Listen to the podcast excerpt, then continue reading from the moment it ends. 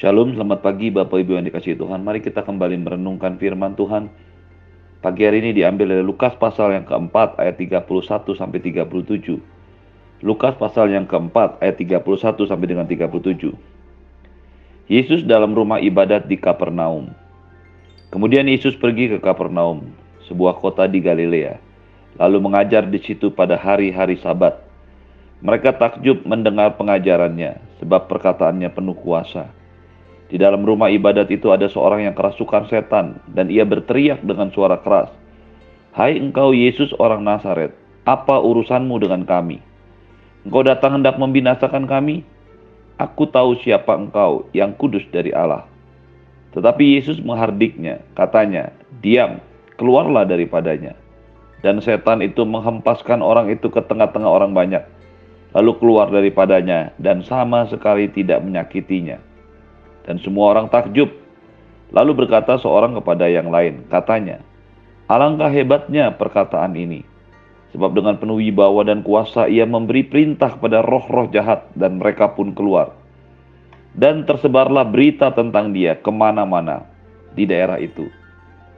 Bapak Ibu yang dikasih Tuhan, kita sudah belajar dari ayat-ayat sebelumnya bagaimana Yesus mulai keluar untuk melayani banyak orang setelah dipenuhi Roh Kudus, dipimpin oleh Roh Kudus untuk mengalahkan pekerjaan setan.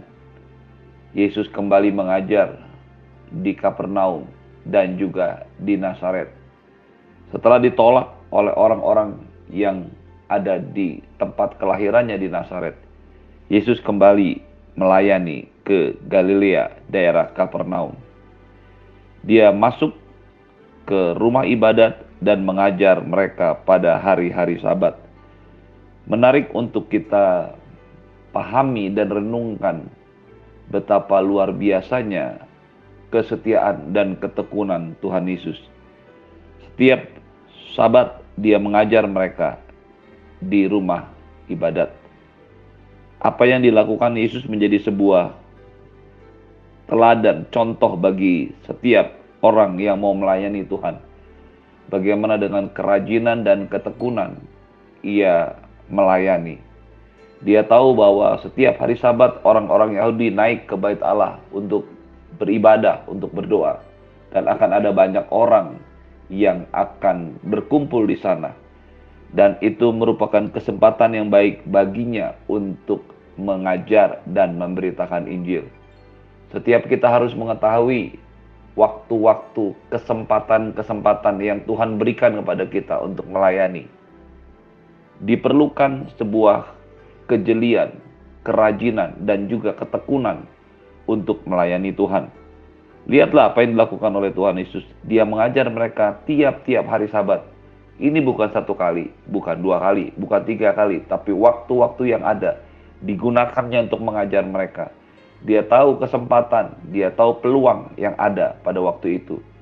Demikian pula dengan setiap Anda dan saya yang hidup, yang bekerja, yang berbisnis hari-hari ini.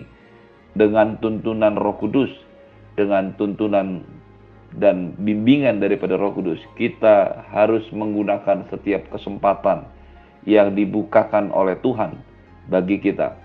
Dan ketika Anda dan saya mulai mengerjakannya, diperlukan ketekunan, diperlukan kesetiaan, diperlukan kerajinan untuk melakukannya terus. Mereka yang mendengar pengajarannya menjadi takjub sebab perkataannya penuh dengan kuasa.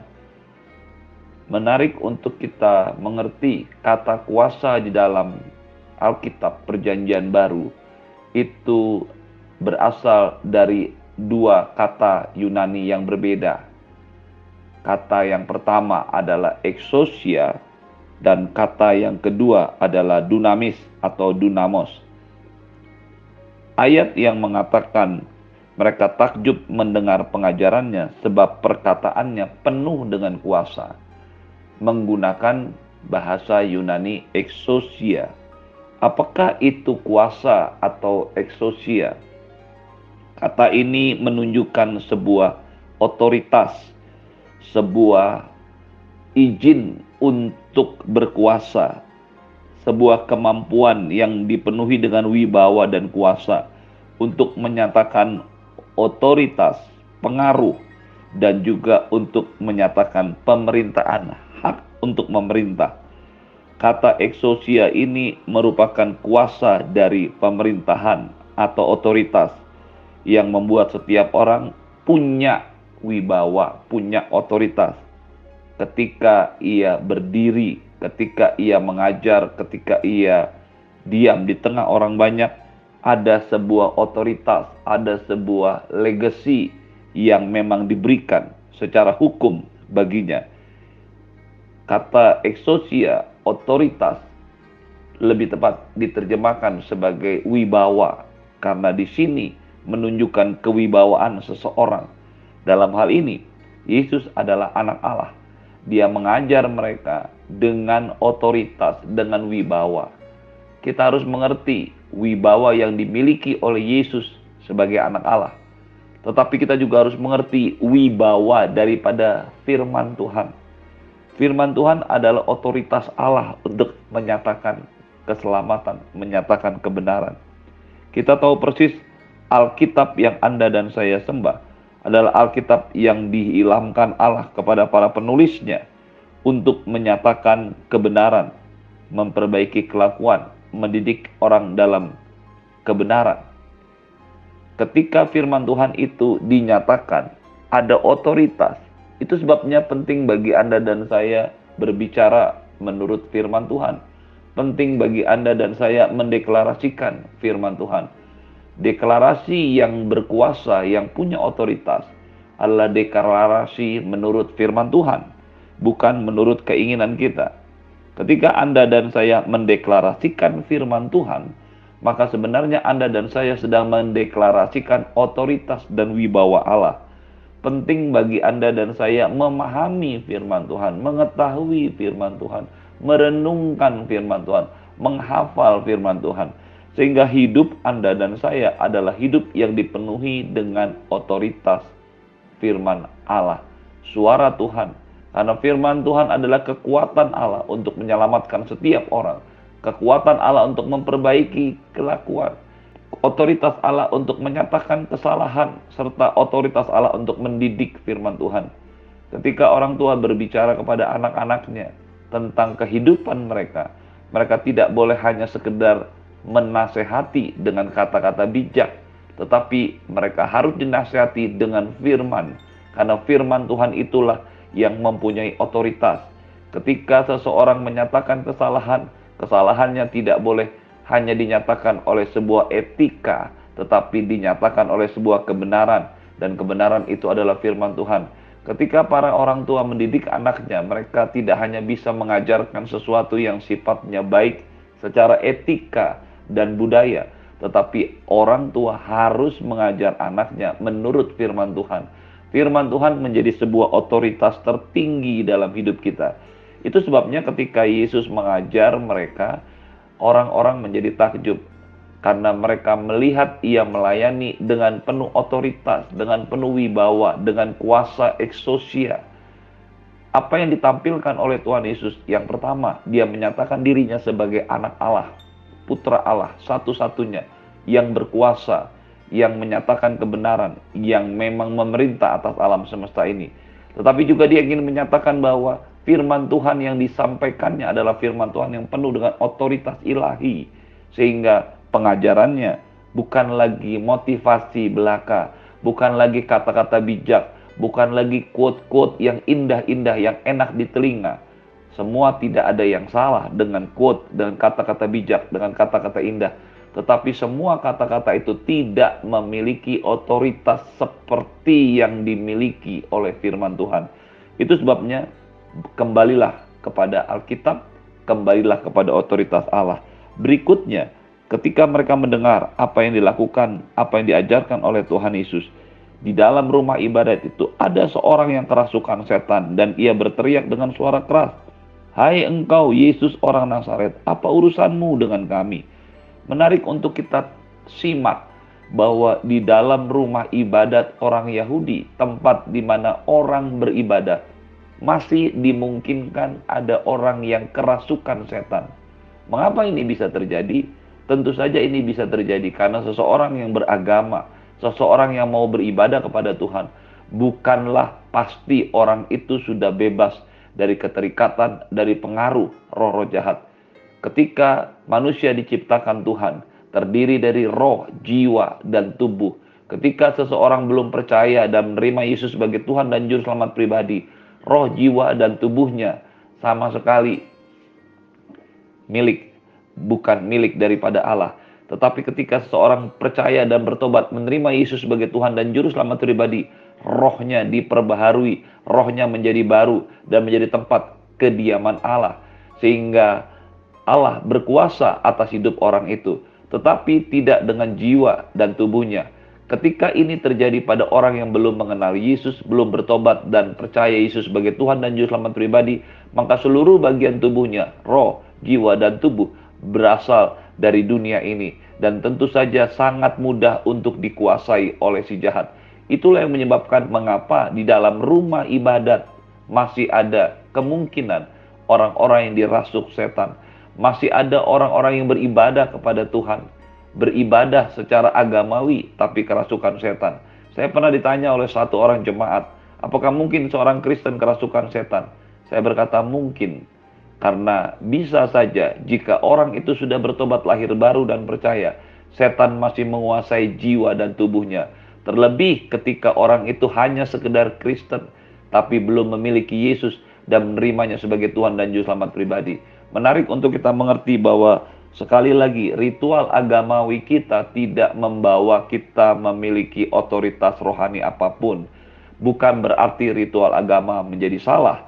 Semuanya baik tentu saja tetapi otoritas kuasa rohani yang diberikan sebagai orang-orang yang percaya kepada Yesus hanya diberikan kepada orang-orang yang betul-betul menyerahkan hidupnya kepada Tuhan, percaya bertobat menerima Yesus sebagai Tuhan dan Juru Selamat pribadi, menyerahkan roh dan jiwa tubuhnya, kemudian melayani atau dilayani kelepasan untuk kemudian lepas bebas dari semua yang mengikat jiwa dan dagingnya. Dan baru kemudian orang itu menjadi lepas sempurna dan tidak bisa dikuasai lagi oleh si jahat. Ketika Yesus mendengar roh jahat bersuara dengan keras, dia berkata, dia menghardiknya dan berkata, "Diam, keluarlah daripadanya." Setan itu menghempaskan orang itu ke tengah-tengah orang banyak, lalu keluar daripadanya dan sama sekali tidak menyakitinya. Menarik untuk kita simak bahwa setan iblis tahu siapa Yesus kita harus mengerti bahwa setan tahu persis siapa dan bagaimana otoritas kuasa yang dimiliki oleh Tuhan Yesus. Itu sebabnya ketika Yesus memerintahkannya untuk diam dan pergi keluar, mau tidak mau, suka tidak suka, setan itu seketika itu juga keluar daripadanya. Perlu untuk Anda dan saya ingat, kejadian ini menunjukkan bahwa setan itu bukanlah lawan dari Tuhan sejak awalnya kalau memang setan itu lawan dari Tuhan, maka setan akan melawan ketika ia dikeluarkan dari surga. Tetapi sekali lagi, Allah, Tuhan kita, jauh lebih berkuasa dan tidak bisa setara dengan setan. Contoh yang salah yang sering muncul di dalam pemikiran orang-orang dunia maupun media-media, film-film dunia menyatakan setan itu adalah lawan Tuhan. Salah Setan itu bukan lawan dari Tuhan. Siapakah lawan dari setan? Anda dan saya, orang-orang yang memiliki kuasa dan otoritas itu. Ketika setan itu mendengar Yesus memerintahkannya keluar, dia keluar karena dia tahu dia harus mengikuti, harus tunduk kepada Tuhan Yesus. Alangkah hebatnya perkataan ini, sebab dengan penuh wibawa dan kuasa ia memberi perintah kepada roh-roh jahat dan mereka pun keluar. Mereka yang melihat semua kejadian itu mengakui betapa berkuasanya, betapa hebatnya perkataan Yesus. Karena ia dengan penuh wibawa, ekstosia, dan penuh kuasa, dunamis, memberi perintah dan roh jahat itu keluar. Kata kuasa yang kedua adalah dunamis. Kata ini menunjukkan sebuah tindakan yang menunjukkan yang berisi kuasa, yang berisi kemampuan, kekuatan untuk melakukan mujizat kata dunamis adalah menyatakan sebuah hal-hal yang tidak mungkin, menyatakan perbuatan kuasa Tuhan, sebuah pekerjaan yang dahsyat, yang luar biasa, yang mempengaruhi orang banyak, yang mempengaruhi pekerjaan roh jahat. Kuasa inilah yang dimiliki oleh Yesus. dan kuasa inilah juga yang diberikan kepada Anda dan saya. Satu kali ketika Yesus mau naik ke surga, dia memanggil murid-muridnya dan berkata, Kepadaku telah diberikan segala kuasa di surga dan di bumi. Kuasa yang dimaksudkan adalah kuasa untuk melakukan mujizat. Dan itu diberikan kepada setiap orang yang mau pergi melayani, memberitakan Injil bagi Tuhan. Jadi pagi hari ini, renungkanlah betapa hebatnya perlengkapan yang Tuhan berikan pada Anda dan saya anda dan saya diberikan kuasa, wibawa, ekstosia sebagai anak-anak Allah. Anda dan saya diberikan oleh Allah juga kuasa untuk melakukan mujizat, dunamis, mengerjakan pekerjaan-pekerjaan besar yang sama yang dikerjakan oleh Tuhan Yesus. Inilah sebabnya mengapa Yesus berkata, Barang siapa percaya kepadaku, ia akan melakukan juga pekerjaan-pekerjaan yang aku lakukan. Mengapa Anda dan saya dapat melakukan pekerjaan-pekerjaan yang Yesus lakukan? Karena Anda dan saya memiliki otoritas yang sama sebagai anak Allah. Dan Anda dan saya diberikan kuasa yang sama, dunamis, untuk mengerjakan pekerjaan-pekerjaan mujizat. Jadilah pelaku-pelaku mujizat dalam hidupmu. Terimalah berkat yang berlimpah dari Bapa di surga, cinta kasih dari Tuhan Yesus, penyertaan yang sempurna daripada Roh Kudus, menyertai hidupmu hari ini dan sampai selama-lamanya. Di dalam nama Tuhan Yesus, semua yang percaya katakan amin. Shalom, selamat pagi, Tuhan Yesus berkati.